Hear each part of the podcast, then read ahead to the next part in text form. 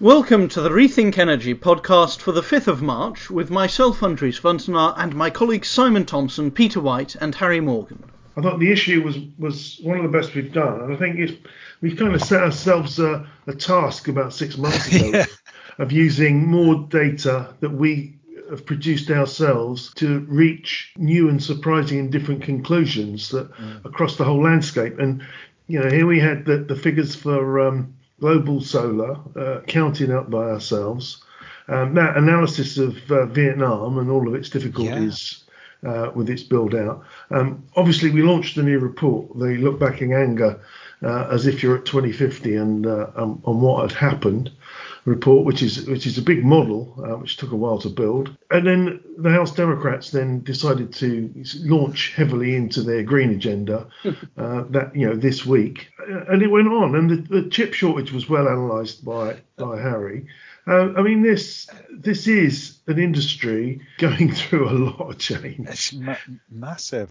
Let's. I mean, we don't need to spend long on, on the lead story. I mean, effectively, that that's just some numbers from. The, the trouble is doing a, a, global energy model to 2050, taking in uh, steel, cement, EVs, and uh, transformation in home heat. It's a lot of work, and you could pick any one of those areas to dig into in a lot of detail. The biggest problems in pulling that report together is not knowing really the, the route that home heat is going to go and whether or not people really will be able to drive down the price of hydrogen so they can treat it as if it's natural gas. Interestingly, uh, Harry and I were talking yesterday about doing some work on the oil majors and their futures, and uh, and I, I mentioned about liquid natural gas as I've been building up a file on it, it just seems a very turbulent industry. And pricing is very. Uh, we talk blithely about two dollars fifty a kilogram for hydrogen, and whether this can ever equate to. Uh, and this is the kind of turning point for uh, replacing natural gas. And then you look at the the way natural gas is priced. It, it travels over the world, and it, it costs a fortune to gasify it and uh, liquefy it and then gas regasify it and then put it on a, a, ship. The idea that there's global markets in some of these uh, uh, the extractive industries seems a nonsense given that the prices that we're at. Anyway, so that was just uh, you know one one aspect of, of that report and the spreadsheets. I could carry on writing stories off of those numbers for weeks and weeks, and I probably will. That's, you know, hopefully lots of people buy into that report. All of our customers are pleased with it. Oh, we had a, an inquiry for it already immediately from one of our customers who have alerted all of their internal customers that it's coming and please can they have it by Monday. Uh, that's nice, nice to know that people are watching. Onto those figures for global solar. How do they stack up against other people's, uh? Uh, I think they might be. Yeah, they're a bit bigger than others, but not not hugely so. You know, we're only counting the same things that other people are counting. Surely, I mean, surely we get all the most of that data from official sources. Yeah, most of it, and uh, the rest is where it's unavailable. Which weirdly, Japan is one of the ones where it's unavailable.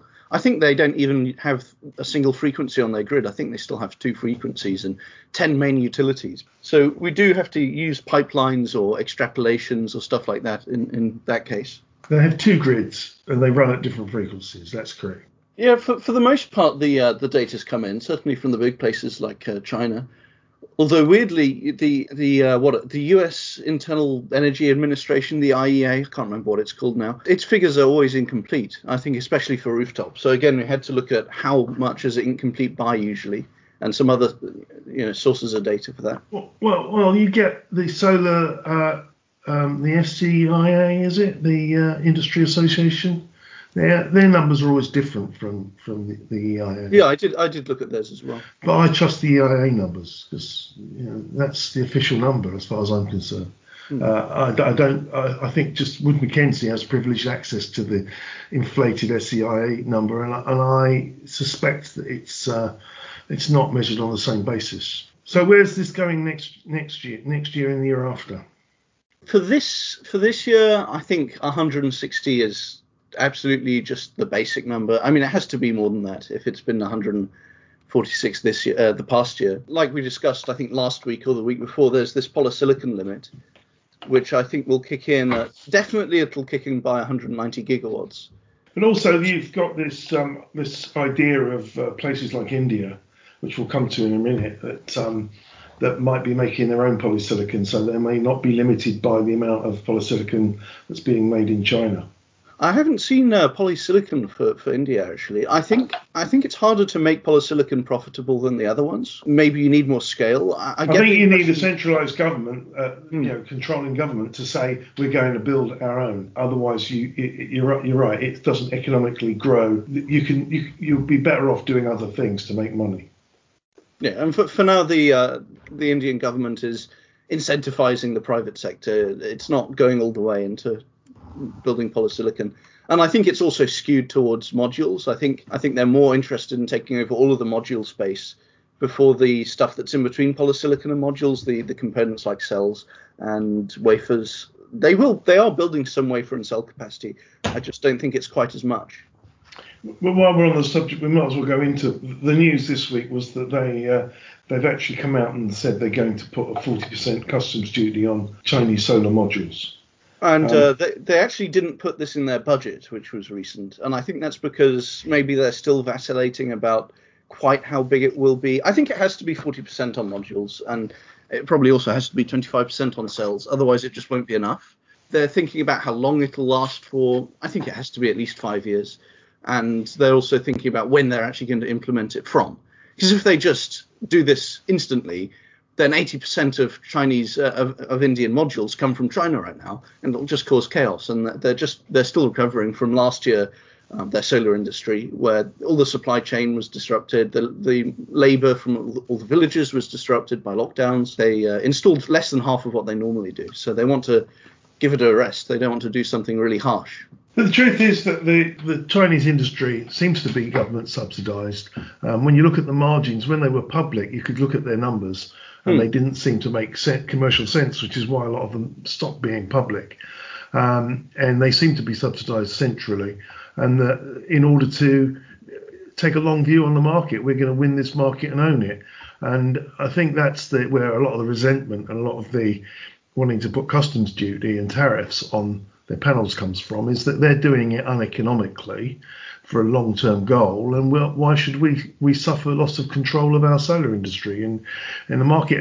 And it's so you can take two views of this. Either India is insane to try to both double down on the amount of solar it installs and create its own native industry overnight, or it's actually China that's insane for driving prices so low and so aggressively that it's bankrupted every other um, uh, solar manufacturing uh, market uh, on the planet. I think there's there's a bit of there's a bit of truth to each.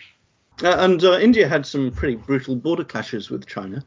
Does that so, does that make does that really make any difference to whether or not they're going to buy and sell chi- solar to, to I think I think it is a bit. I think it would actually play on their minds to have to be dependent on China for their next big power industry um, in that circumstance. Yeah, I mean there were border clashes between China and Russia uh, five or ten years ago, and they they're happy to trade trade gas with them. Hmm. Uh, trade's one thing, but, but, the border sensibilities are all political, hmm. and trade is not political. Just talk about global um, global markets. What, what's what's the chip fiasco, Harry? What, what's that about this this week? So yeah, I mean the chip fiasco is, is it's been very focused on on the US market in terms of the, the media coverage, but it's definitely a global issue. I mean we've got um, from the US we've got GM and Ford have both announced massive uh, factory closures. Well, I say factory closures, they're either like limiting their capacity or shutting down plants entirely. But we've seen the same from Ford, we've seen the same from Stellantis, as well as VW in Europe, and even NIO in China for its electric vehicles. So it, it is very much a global problem. Um, Interestingly, last week when Tesla uh, shut down for uh, one of its, its manufacturing lines for uh, five or six days, all the social media was talking about how oh, it hasn't got enough orders, its model's broken and then oh, a week later, when all the other um, manufacturers own up to the same thing, um, you know, oh, there's, you know, it's fine. It's, it's, it's, it's a semiconductor issue. Yeah, no, absolutely. I mean, it, but it's a, it's a huge issue. They reckon there's going to be about at least a million cars delayed from quarter one this year into quarter two, which, when you consider sort of the average cost of a new vehicle is around forty thousand uh, dollars worldwide, that's around 40 billion in revenue for the automotive industry. So it's it's a significant issue. I mean, we've seen uh, Joe Biden sort of it mark around sort of 37 billion to to jumpstart the US's chip manufacturing industry again. So it's definitely on their minds. I mean, so there's several causes really behind it. First, you've got this massive rise that we've seen through lockdowns of consumer electronics. I think there's around sort of an eight point. They don't use the same chips as a, a personal computer or a, or a, a grid uh, server, do they? They don't use the same chips, but they use the same production lines. So it's very much a choice between of the semiconductor manufacturers of where they're going to allocate their resources. Because there's more profit for chip makers in consumer electronics, just purely based on the cost they're prepared to pay per unit. We've seen a lot of the semiconductor manufacturers actually sort of prefer, preferring to go down this um, consumer electronic route. Uh, and the fact that there's been an 8.4% increase in demand this year, we've seen a lot of this sort of flow towards things like the PlayStation 5 and mobile phones and away from the automotive industry. Uh, and, and all of the actual uh, silicon, um, uh, actually where they make the chips, they're all in China, I presume. Yeah, the, the, and the, then, aren't there only about four or five foundries in the world? I think two of them are in Taiwan, and as you say, a couple in China. So China. So this is this was a really this is a really interesting dynamic of it actually. China's really not that responsible for chip manufacturing itself uh, or semiconductor manufacture. There's it's mainly actually in sort of Taiwan and South Korea. I mean, one of China's largest imports is actually chips. This is something we've really seen over the past sort of year or so is that China's really starting to try and ramp up its self-reliance in chip, manu- chip manufacturing and been ordering all sorts of equipment to make its own chips. And as a result, we've seen people like uh, TSMC really trying to sort of build its presence in the US to sort of counteract that. So there is this sort of sudden boom in interest to actually increase production capacity um, and sort of hold on to the market share, especially with sort of an, a huge amount of Chinese players that will probably start to sort of edge their way into the market. It says yeah. in your article actually 380 billion of imports of chips to China in 2020, and almost 20% of their total imports. Yeah, exactly. So it's absolutely no wonder with China being um, so self-reliant in other industries that they're trying to to boost their own production capacity. Are, are other countries going to develop their own chip uh, infrastructure, perhaps further Taiwan and that sort of place? Yeah, definitely. I think this is something that we've we've seen is there's much more sort of nationalism around chip manufacture, and I think the the sort of big story behind it is this sort of US China sort of trade war continuing really in the background. I mean, the US has sanctioned China's SMIC um, and their chip manufacturer Huawei, uh, Huawei's been blacklisted from any access to US technology, so there's that real sort of friction there, and you've seen people like TSMC really caught up in the middle of it and not really able to provide components to certain projects, um, certain products. Yeah, it is very much a political issue as well, and I and the even the EU sort of trying to sort of work out how it's going to get around it so that its automakers can actually continue to thrive after what really has been a very difficult year for them. Most of the chip designers are, are American. The most of the foundries, as you say, Taiwanese. And what's what the Taiwan have that um, you can't find anywhere else? Sort of government and some tax breaks. So you could get that in India. You but but there is no um, similar uh, relationship in India. You could get that in the Philippines. Um, you can get that in Mexico, but it hasn't happened uh, because every time someone sets up in opposition to, say, TSMC, um, they say, they give them better terms and they just make it more financially attractive to stay where they are. Yeah, no, it's huge. It's huge. To, it's hugely to do with these government subsidies of, in terms of industry. I mean, it's really expensive to actually set up um, semiconductor production lines, and it takes quite a long time. I mean, that's one of the other issues we've seen is that the lead time to actually build out new production capacity isn't what the automotive sector's been used to. I mean, the automotive sector is very used to sort of building out capacity sort of just in time for production, whereas actually having that sort of foresight uh, for semiconductors is something that they haven't been able to do. When through COVID-19 they actually cancelled loads of chip orders because they expected sort of a massive dip in in sales, and as that sort of as those sales increased more rapidly than they thought, that's where the sort of shortages come in, especially while consumer electronics companies are actually stockpiling uh, their chip stock. Yeah, I mean, how much when you talk about consumer electronics, how much of this is phones? You know, TSMC makes all the Apple chips.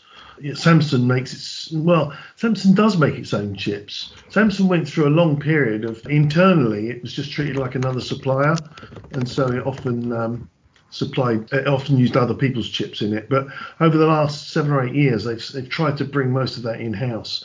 So the big phone manufacturers, it's it's you know Taiwan for Apple and and Korea for uh, everything else. They obviously have chips in um, in the Chinese phones, that are um, locally produced. They have their own foundries in China for that. Yeah, so I mean, it's, it's around 30% of the um, of the semiconductor market is earmarked for the consumer electronics industry. Uh, for, for the automotive and the automotive sector comparatively is much smaller, it's about sort of half of that. Um, and then, actually, I mean, actually, the largest sector is, is sort of data processing electronics, obviously something that's going to be rising much more. It's a huge it's a huge industry, and the automotive sector is only only a part of it, but considering the automotive industry is so reliant on it now, it's a massive issue in terms of these companies moving forward, and will become an increasing issue as we sort of shift towards electric vehicles.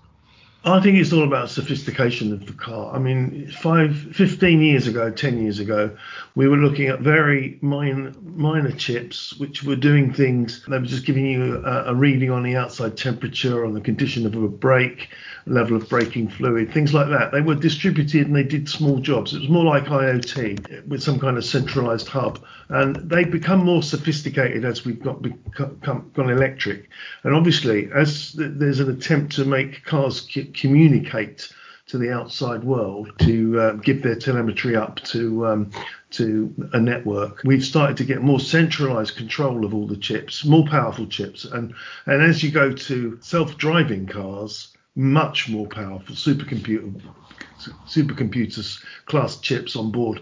So it's the changing sophistication of the uh, car market, I think.